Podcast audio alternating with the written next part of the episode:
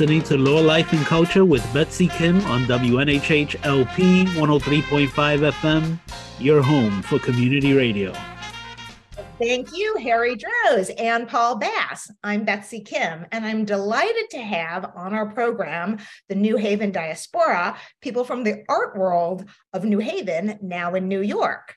Now, Helen Kauder is known in New Haven for building up ArtSpace, making its mark as a thought provoking, innovative gallery in New Haven. This included co founding the Citywide Open Studios, a festival which installs art in spaces throughout the city. In June 2010, Paul Bass in the New Haven Independent wrote Helen changed the way people thought about and participated in art. She was ArtSpace's executive director when it really stepped onto the national stage with coverage in outlets such as the New York Times, the New Yorker, and Artforum. For one of the remarkable exhibits at ArtSpace, Helen credits Sarah Fritchey for identifying the work of hopefully one of our guests who we're hoping will join us later in the program, photographer and visual artist Nona Faustine. And Helen connected schools and young people in a summer apprenticeship program led by Nona. And this kind of visual education connects us to another New Haven alum, our guest, Syra Levinson. Formerly, Syra worked at the Yale Center for British Art as a curator of education and academic outreach. She's now deputy director and director of the education and public engagement at the Guggenheim Museum in New York. And full disclosure, Syra was at the YCBA when I was the head of communications and marketing there. So I can personally vouch that Syra is genuinely a very nice person and lovely to work with. So now I see Nona has been able to join us. Thank you, Nona. I know you had a program uh, late last night, and we'll get into that a little bit more. But Nona, I had interviewed on WNHH in August 2017 about her ArtSpace exhibition, and it contained incredibly powerful work with some of the photos now in her book titled White Shoes, recently published by MACK Books. Nona depicts herself at sites of slave auctions and places where the slave trade was alive in New York. And in some of those photos, Nona is only wearing white high heels, thus the name of her book. MACK describes Nona's work as documenting where history becomes tangible. So, to all of our distinguished guests, welcome. Let's start with Syra. Hello. So, first off, Syra, what do you do as deputy director at the Guggenheim and director of education and public outreach? That's a great question. It's a very long combination of words. So, in a nutshell, um, I think, along with a really incredible team, about how um, to create a conversation between uh, the artists, the artwork on view, the architecture of the Guggenheim, and things that are happening in, in the everyday life of people who come in the front door.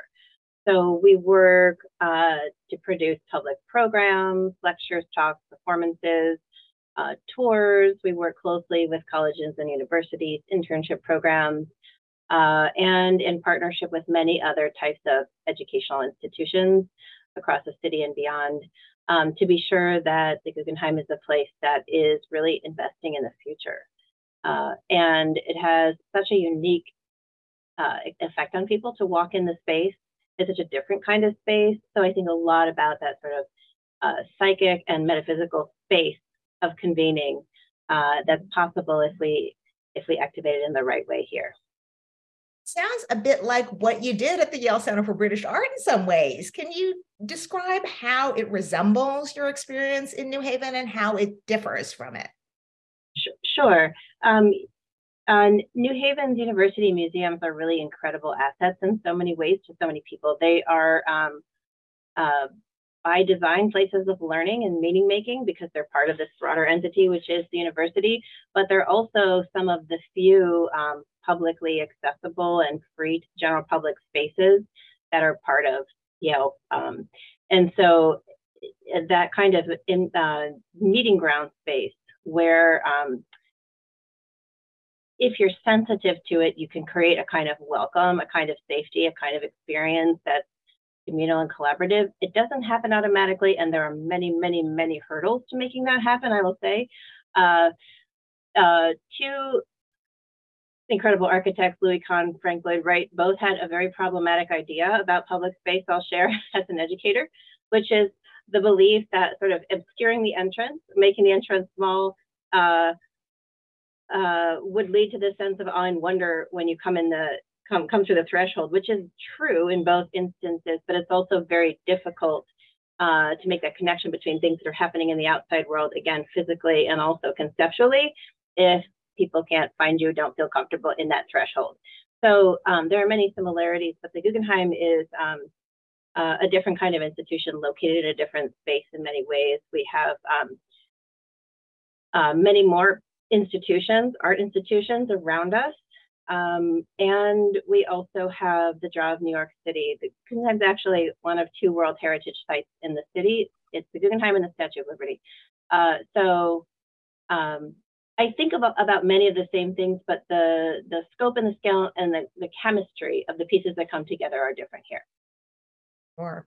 Now, I know your brother, Noah Bloom, who's now the executive director at the Neighborhood Music School in New Haven, and he's a really good person too. And I interviewed him on WNHH about jazz in a program that coincidentally was right before the program in which I interviewed Nona. So, thinking about these connections, where is home for you, Syra, and why? That is a big question. and I have to answer it in a couple different ways. Uh, the first one is always New Haven. Uh, that is where my family is. That is uh, the place I've spent the most amount of time in my life 18 years, plus maybe a couple of years probably coming going. Um, and I'm still actually very connected to and committed to the cultural life of the city, thinking a lot about public humanities and again, that intersection of the university and the broader city and how we need to push against some of the um, barriers that exist to making those connections happen. Um, so that's one way to answer. Uh, the other way to answer is um, uh, where it's basically the same answer where my people are. so um, my people is in my immediate family uh, is in New York City, and New York is a place I've also um, lived at various times in my life, and I have um, it it's an incredibly stimulating place. It's an incredibly rich community of creative things happening. Um, and it's also, it can be exhausting. So um, I, I find home in a way wherever I am, but, but if it's a one single place, it is still New Haven for me.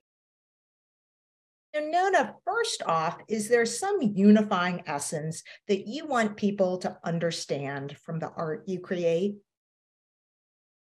Their unifying essence. Yeah that that uh, one of empathy and one of humanity. Um and uh the the you know the struggle that we all share um of what it is like to be to be a human being um on this earth at this time in the 21st century but also um, to go on a deeper level what it is like to be a woman and to be a Black woman. I understand you grew up and went to school in New York. The Studio Museum of Harlem and Brooklyn Museum of Art have your work as part of their collections. Should I assume you consider New York home? Of course. But there are many places, uh, you know, one of the questions last night on the panel discussion at the Museum of City of New York regarding um, their triennial home was where do where is home? And and I said home is where my family is, which is Brooklyn, New York.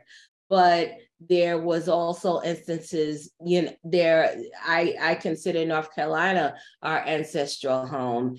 And i definitely consider africa my home um, my ancestral home especially um, having the opportunity to reconnect uh, in 2020 uh, 2019 and 2020 when i took trips there and discovered um, the DNA links to the specific tribes that my family came from. How has the history that's embedded in your art affected your sense of home as a place of belonging, comfort, and security, but also a place of work and creativity? Well, I mean, that's easy because, you know, I mean, growing up, being born and raised New Yorker, um, you know, there's this instant, you know, uh, of course, connection and um, interest and and connection to your identity that is formed as a New Yorker. And so um, all of that is in my my work. Um, the stories, the hidden histories, um, how intricately um, my identity is to to New York and to those New Yorkers that came before me. Do you feel differently about showing your work in different cities? Actually, no, and I relish that. I love that because um, New York is such an old city. It's one of the original cities, New Amsterdam.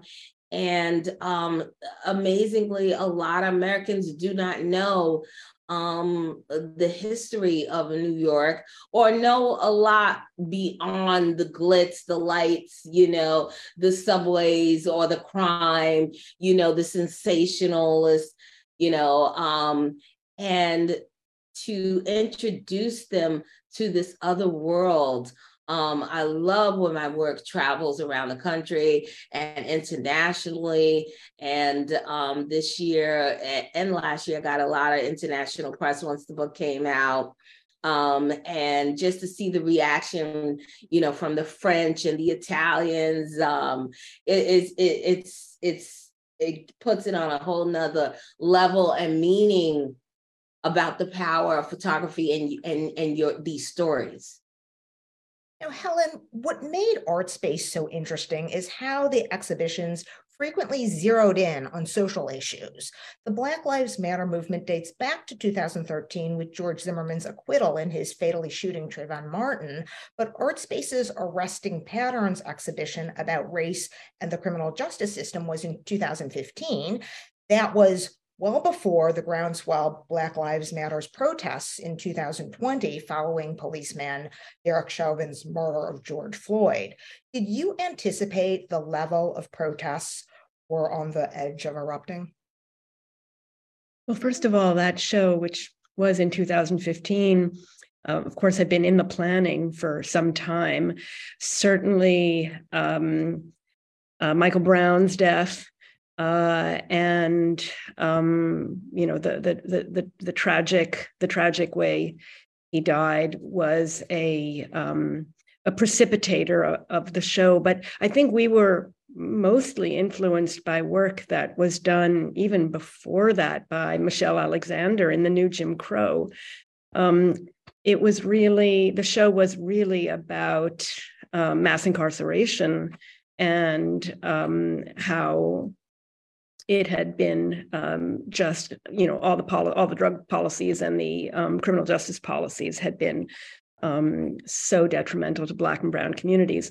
And the way that the the that it was expressed visually was through um, an experience that the artist Titus Kaphar had had, and that he showed at the Studio Museum through a project that he called the Jerome Project.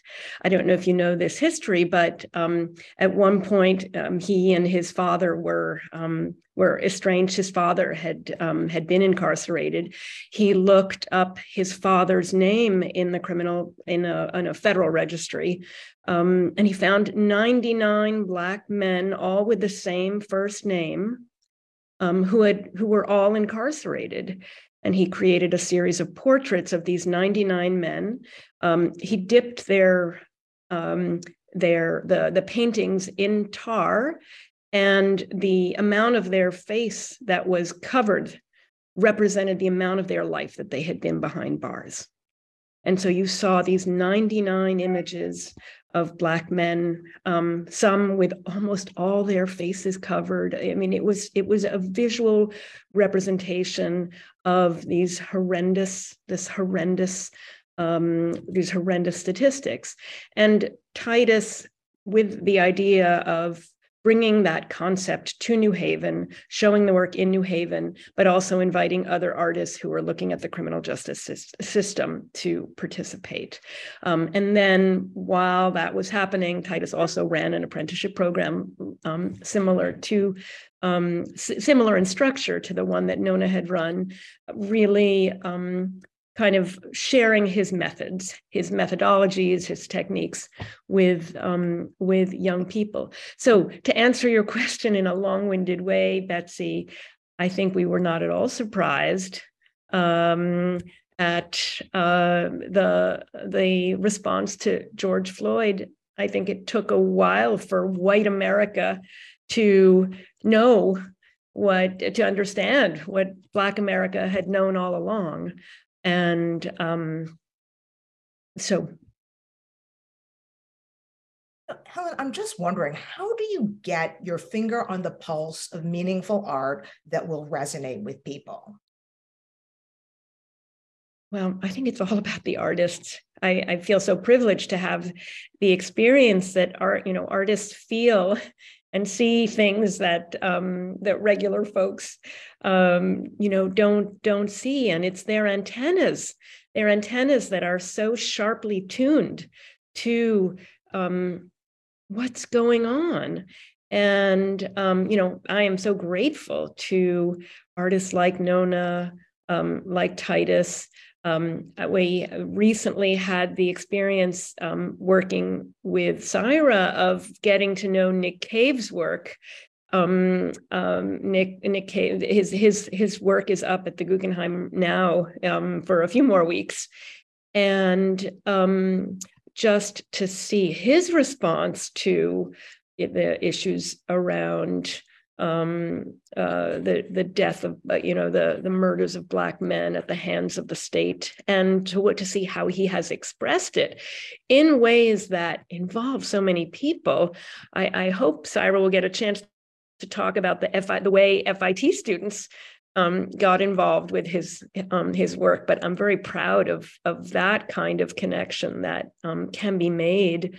Um, so just to say that um, I really feel even in moments like the moment that we're in, where it's hard to know how to be, and so there's so much turmoil in so many areas. I feel like it's we've got to look to artists for um, the future. Saira, you long focused on education. What do you think is the real role of art in education?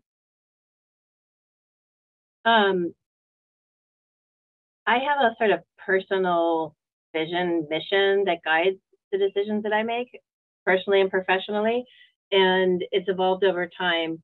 But the basic belief is that creativity is a birthright and that we have lost that notion in our culture at least and believe that it's something that belongs to specialists or that requires you to be good or not good at certain kind of uh, like rendering skills, right?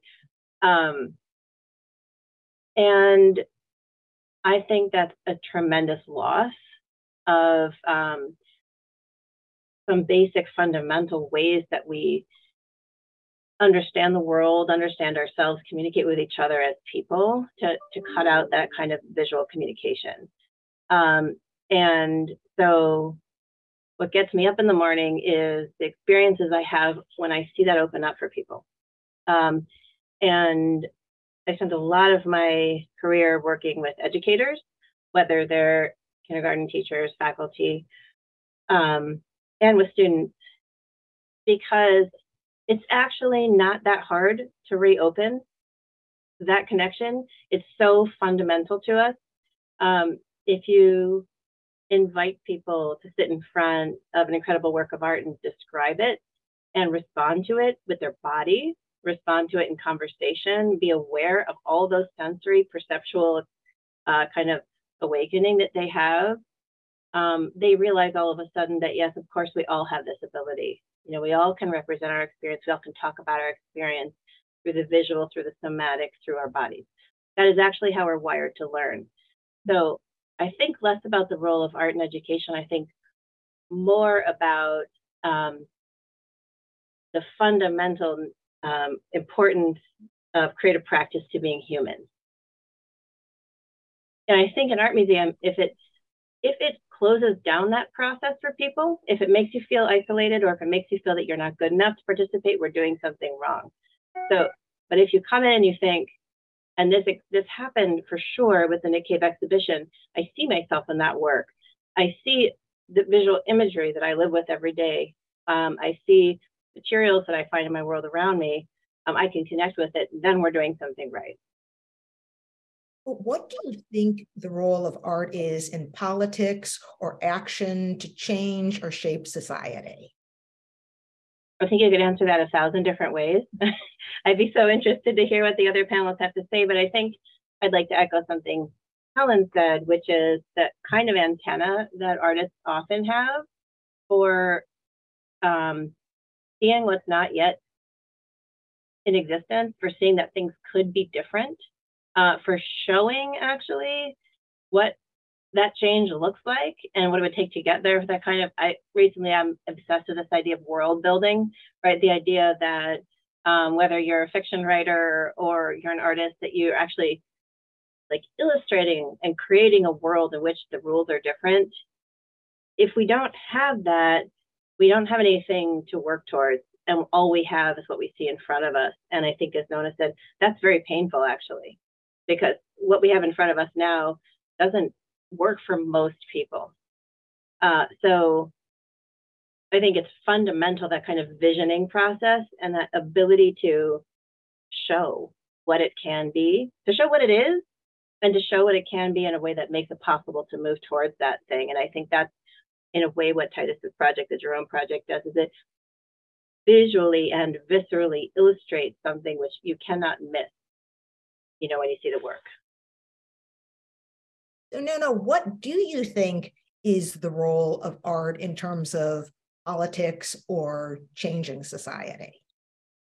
Um, well, I think specifically artists do something incredible in which they are the mirror of society they mirror society um they they reflect uh back the the ills the joy the sorrow the problems of society um specifically i think artists are are really doctors healers and conjurers of of our culture.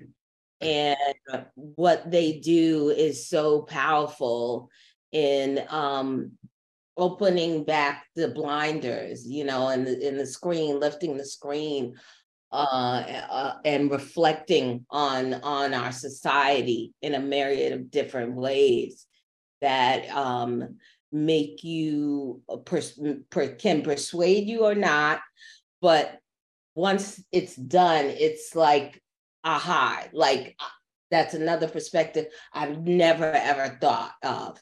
And I think that is something powerful, whether you would agree with it or not. Once they show it to you, you can't forget it. And I think it's the, one of the reasons why um, doctors and med- the medical profession are um, using art as ha, has used art as therapy um, and saying you know go to museums and, and and look at art as as healing you know so um that's that's my answer to that question sure. And your art is extremely well researched and it educates but now there's a threat and reality of banned books in schools, with Florida receiving a great deal of attention, calling ideas too woke. Do you feel that your art is threatened because it educates people about the true history of the United States that certain people don't want to hear? Oh, of course. I mean, yeah, I'm I'm right there. I'm I'm in that whole group. Um, and it's really it's, it's sad and it's a shame because I think um, this history, first of all, it's not black just black history; it's American history, and I think that uh, two, it's vital that we know how we got to this point, and it's only looking back at our history in a truthful, honest way that we can understand uh, you know what has happened to us and how it's happened and how to go forward and how to maybe even heal by evoking these difficult conversations. Um, no one is suggesting that small small children be um, taught you know the um, how the ills of slavery and the and the savagery of slavery. But just even now you know saying the word slavery or categorizing people as enslaved and saying that the united states had ens, uh, enslaved people is is a threat somehow um, and and can't be said or discussed in textbooks which is is just absurd. And so um I think that one, it's it's this pushback that is faux outrage, basically, to the work that uh, artists, filmmakers, photographers, writers, you know, literature have been doing for about a couple of decades now, right? Um, uncovering these stories, this history, um, questioning the what is the truth and um, I think this is this is what you're seeing is this pushback, this faux outrage, you know.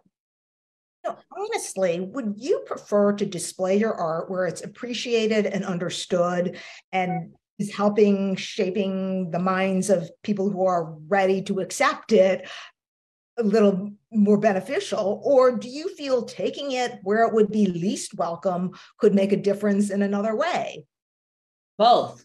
Both. I mean, um, recently, you know, my work went up at the National Portrait Gallery in Washington when Trump was in office.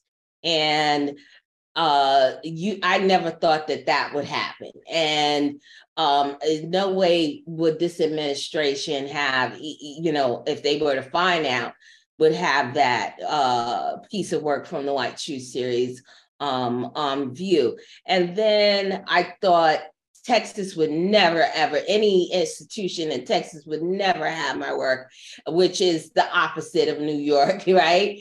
And it, it and my work was up at the National, um, excuse me, the Museum of, of Houston. Um, uh, I, I guess it's like a, a version of MoMA, but it's it's the Houston, Houston Fine Art Museum, right?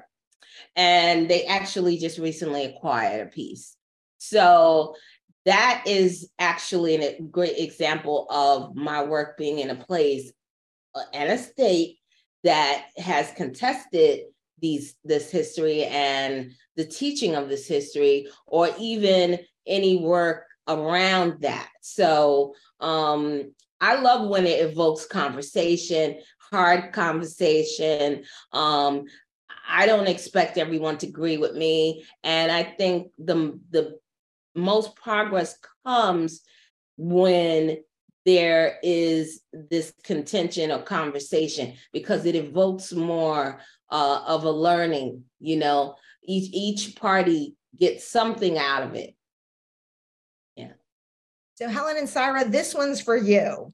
How do you differentiate removal of art that offends people? For example, the Christopher Columbus statue was which was removed in Wooster Square in New Haven, and the Teddy Roosevelt equestrian statue that was removed at the Natural History Museum versus banning books that some people claim offends their religious beliefs. Is this a false equivalency or and why? Ellen, do you want to start and then Saira? Sure. Sure. You know, I am. Um, it's it's it's a complicated uh, question, and I think there there's a lot of nuance there. Um, you know, uh, works works out in public do um, uh, you know, can evoke strong feelings. I guess personally, I am personally in the um, kind of I'm I'm not in the iconoclast camp. Um, and I and I've actually been influenced by by Nona's work and by Titus's work in this regard, which is let us not um, let us not obliterate history. Let us not um, forget what happened. Let us use these works as opportunities to learn and let us create new work to um, and put that work in dialogue with this older now problematic work. Um, i think it's sometimes unfair to judge past audiences and past um, uh, uh, you know commissioners by today's standards. Um, so so I, I, I come with that with that point of view. But i think some of the most exciting and interesting and uh, way is to i mean nona puts her own body in front of problematic structures structures built with the labor of enslaved peoples titus um, creates work that obliterates, you know, that um, that adds to and that uh, changes um, older older works. Where um, and um, I think of an artist like Krzysztof Wodiczko who takes problematic sculptures and then projects, creates projections on them um, that uh, generate dialogue and consciousness raising. So I am more in the camp of how do we create new opportunities for learning out of these problematic structures. I have to say that one of the most um, extraordinary works that uh, that has come out of New Haven um, is a moment in time where the sculpture of Christopher Columbus was removed, was being removed. Um, and a photographer, a gifted photographer in New Haven, whose name is Lee Busby, captured this moment of a crowd looking at the work being removed. It's a haunting photograph. And um, the, it has it's the thing that has stayed with me um, you know of of all the sort of iconoclastic um, kinds of activities so um, that that's kind of my my uh, answer about about works you know banned books i don't see in the same camp because a book is you know you choose you gravitate to the book you pick it up that is a personal choice no one should be denied the opportunity to pick out a book um, to read a book um, that exists out there. So that's I, I, feel like it's a, it's a little bit of a different a different story. And Saira, how about you? Yeah, it's an incredibly nuanced conversation, obviously, and I'd point people to a resource if they're interested in this, which is a project called Monuments Lab in Philadelphia, out of the University uh, out of UPenn, and it is it started as a project in Philadelphia to look at uh, first of all, let me qualify. I'm going to go back to something Helen said, which is the the um, choice as to whether to engage or not to engage with something and the context around it is really important. This isn't a conversation just about an object, um, right? So Monuments Lab began because a, a couple of faculty in the School of Art were interested in what is memorialized and who is memorialized in the city of Philadelphia. And they did a survey, right? And discovered that in public spaces, there was one black figure and it's a fictional figure right uh, um, and that if you think about the demographics of the city the people who live in it the cultural life those kind of messages and nuance of visibility and invisibility that Nona Helen are talking about um, is so much about so much more than an art object right? It's it's the it's the kind of cultural currency of who belongs where. And not just who belong but who is where are people right? It does not reflect the city right? And so they created this project for artists to propose temporary monuments do different kinds of things. And there's many incredible artists Hank Willis Thomas many others who who were part of that project. It was so successful and they used many they used the public process right? They had students from the university sit in a park with a questionnaire what should be monumentalized in the city of philadelphia? And then they gave that to artists right? So it was kind of public process. It wasn't just a series of select few deciding what everybody else should see. Um, it was so successful that cities all over the place and all over the world started to ask them to come to do it and then with um, uh, the foresight the mellon foundation commissioned them to do a national survey and so there's a ton of you know really complicated and um, but clear information for anybody who's interested in this. It goes far beyond my own ability to describe uh, this sort of national or international picture. But I would say that specificity matters. Many of these monuments are um, commissions that you could question whether they were ever actually conceived of as works of art, right? They, um, I don't want to get into that whole conversation, but that, but there's, that's what I'm saying. There's a, it, it's not um, an answer that comes easily. And I think there's a lot of different, there's a lot, we tend to use the same words and they mean different things to all of us. So I'd say to answer that question, we'd have to talk about what do we mean by art? What do we mean by public space? Um, what do, you know, what sense of agency or choice does one have, as Helen described, in your um, ability to engage or ignore something? Um, and, you know, sort of reflecting a direct history of violence and harm to a group of people is not the same as um, feeling um, sort of offended by someone else's story. I don't think those those uh, uh, are equal. So um, I'll stop there. You're listening to Law, Life, and Culture on WNHH 103.5 FM in New Haven, Connecticut.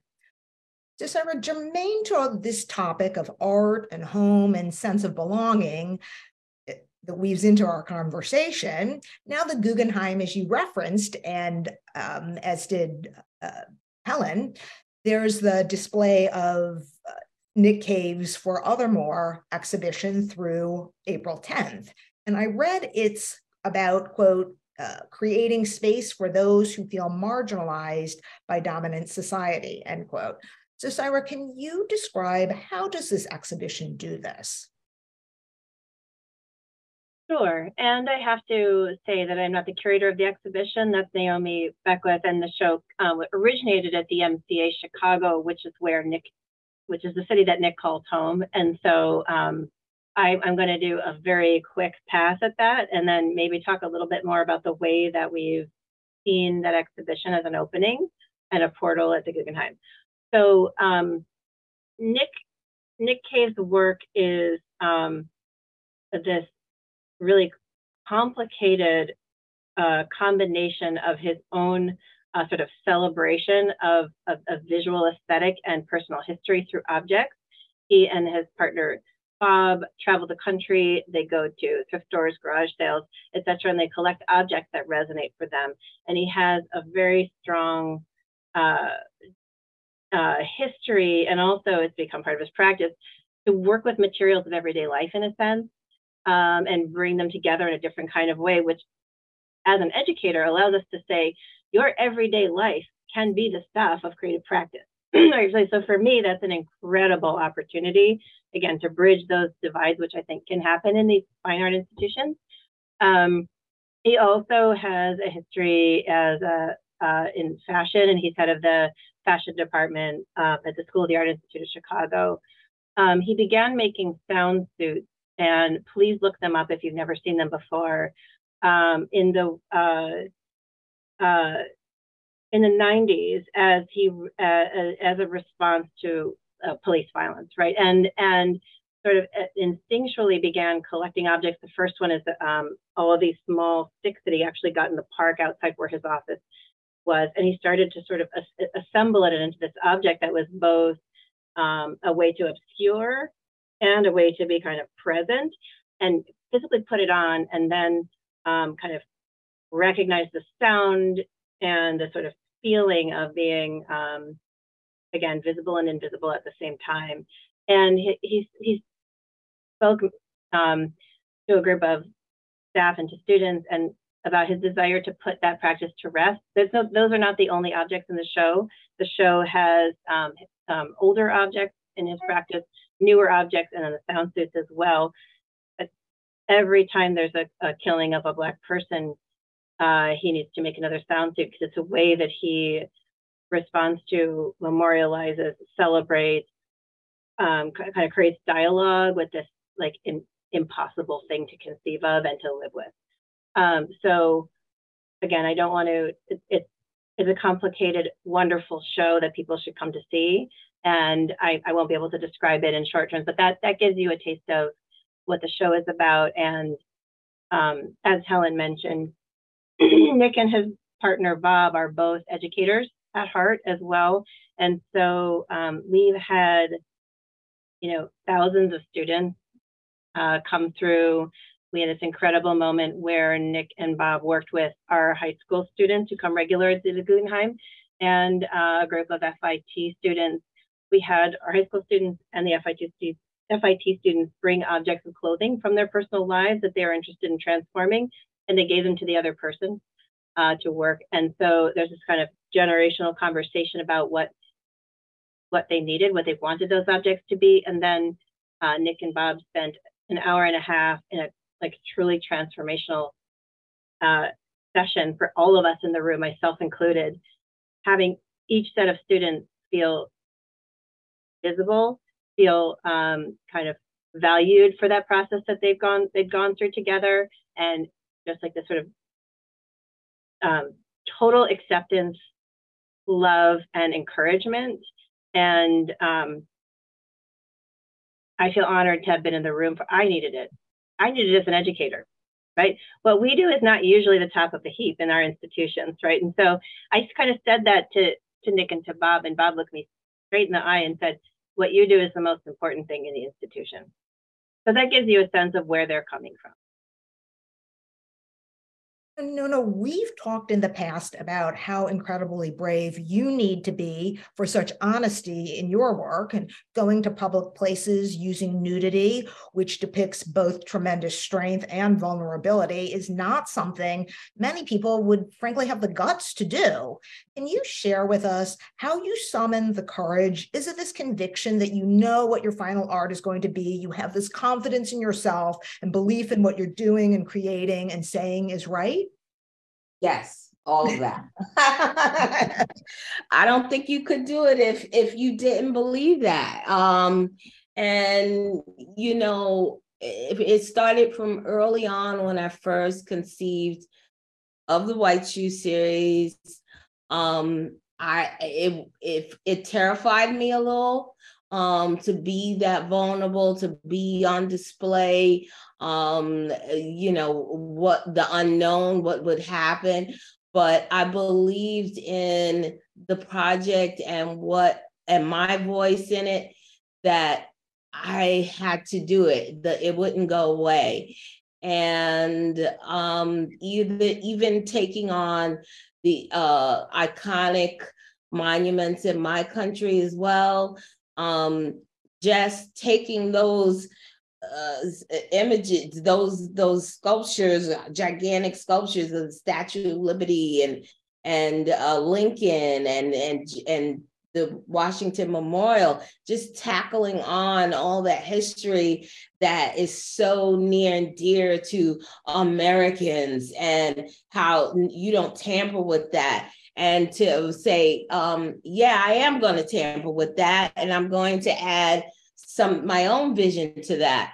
Um, takes an incredible amount of yeah you have to be strong you have to be um uh, know yourself know your voice and believe in that um and so um and and i i believed in it because i felt there there was a, a missing conversation that we weren't having.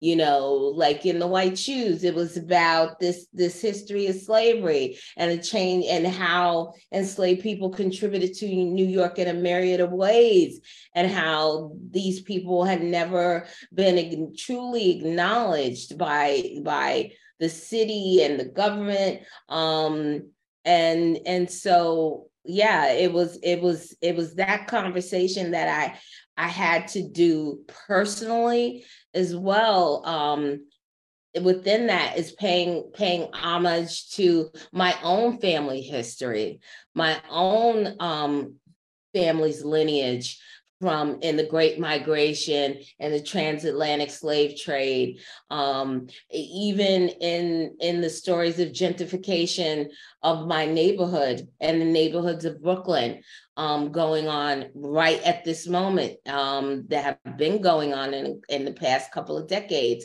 um, the face, the changing face of New York City. Um, and so all of these things just gave me the power and the conviction that I was on the right path. Um, and then there's this very deep um social sense of social justice that I have within me and and and within my work. Um, I champion anyone who fights for um, um, um, democracy and freedom. I, I champion anyone who is oppressed um, all around the world, as well as my own people. So um, I think there was no other way for me to to go but this way, you know. Can I um I have um Nona's work. I'm the proud owner of a work, the work that is actually on the cover of the book. And I just thought I would share it with the audience, um, but also because I want to express that your body, by putting your body in, that it is your body that lends the work, the power that it has. And um, um, so hang on, I'm just going to bring the piece. Uh, um, I let's see if I can. Oh my God, that's so beautiful. If I can, I may have to go back a little bit, but I'm just wow. going to hold it up for a quick second. It's a that large, looks good, Helen. It's a large work, mm-hmm. um, and I cherish it. And um, and it does, I think, in the long run, does belong in a museum.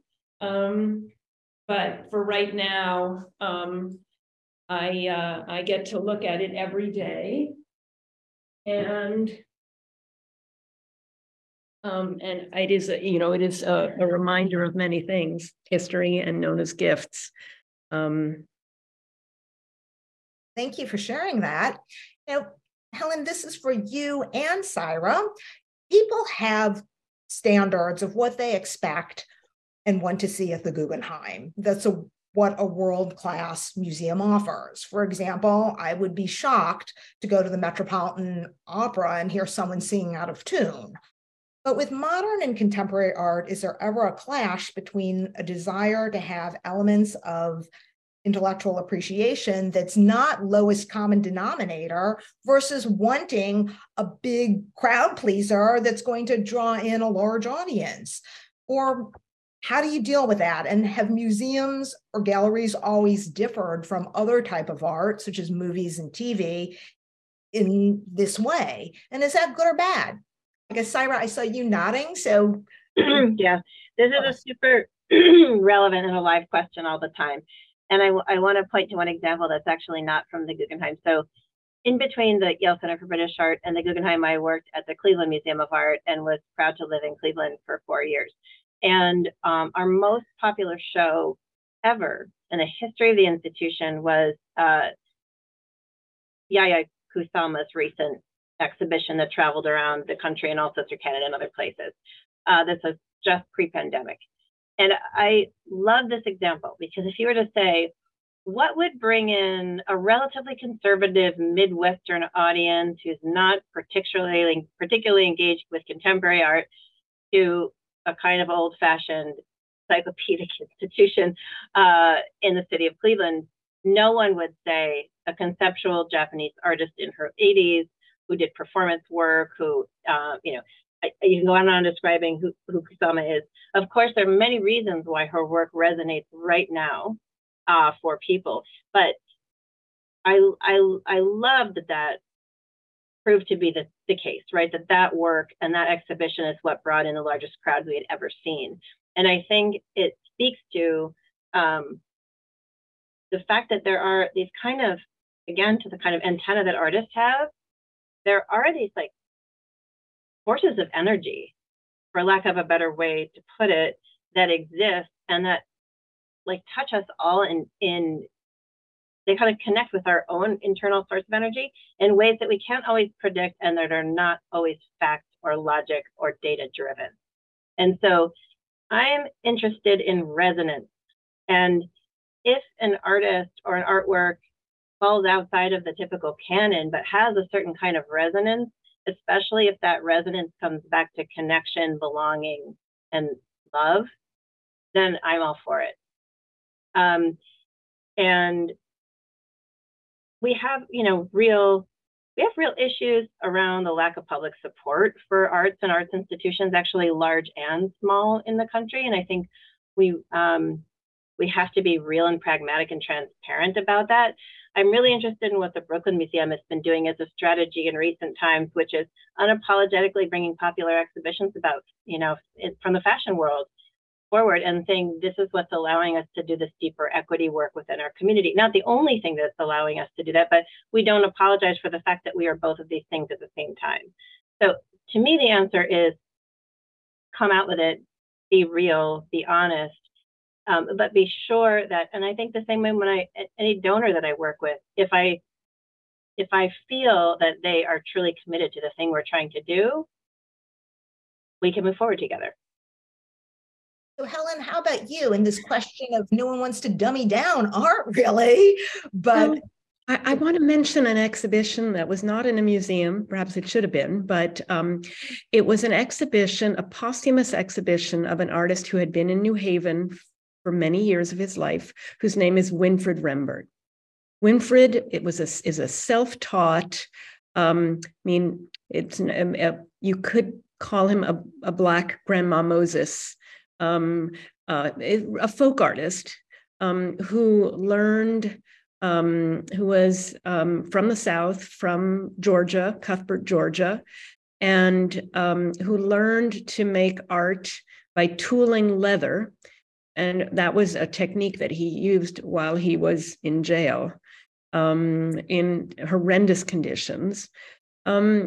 And he had some success in his lifetime, um, but um, not enough really to support to support his family. And um, the um, he he passed away unfortunately, I think two two years ago. Um, and I went there's a, a, gallery downtown next to the Whitney Museum, the Fort Gansevoort Gallery, that um, displayed a lot of his work. It was really a, a, kind of first an attempt to try to not only make additional meaning, but to really build a market for an appreciation for his work. And what they did around each um, painting was they had they invited contemporary artists to um, talk about what the work meant to them. And they um, invited all sorts of, you know, very well-known uh, art world stars to comment on the work. So they created, um, and some of it, uh, you know, some were musicians and some were visual artists, um, poets, um, and it just created a circle of care around this artist's work and I think created put put him in a much wider dialogue. It was really I was very taken to read, um, you know, the impact that this artist's work had on these various you know individuals who were better known than he was and so that was a great service i think that the gallery did to organize that and perhaps that's something that um, institutions like the guggenheim and others can do to make a kind of bridge between um, uh, maybe newer work or lesser known work or underappreciated work and um, and and audiences. So well, unfortunately, we're out of time now. So thank you so much, Nona Faustine, Saira Levinson, and Helen Kauder. We loved having you on WNHH 103.5 FM's Law, Life, and Culture. I'm Betsy Kim. Thank you. Thank you, Betsy. Thank you, Betsy, for having us. Thank you, Helen and Nona. All late.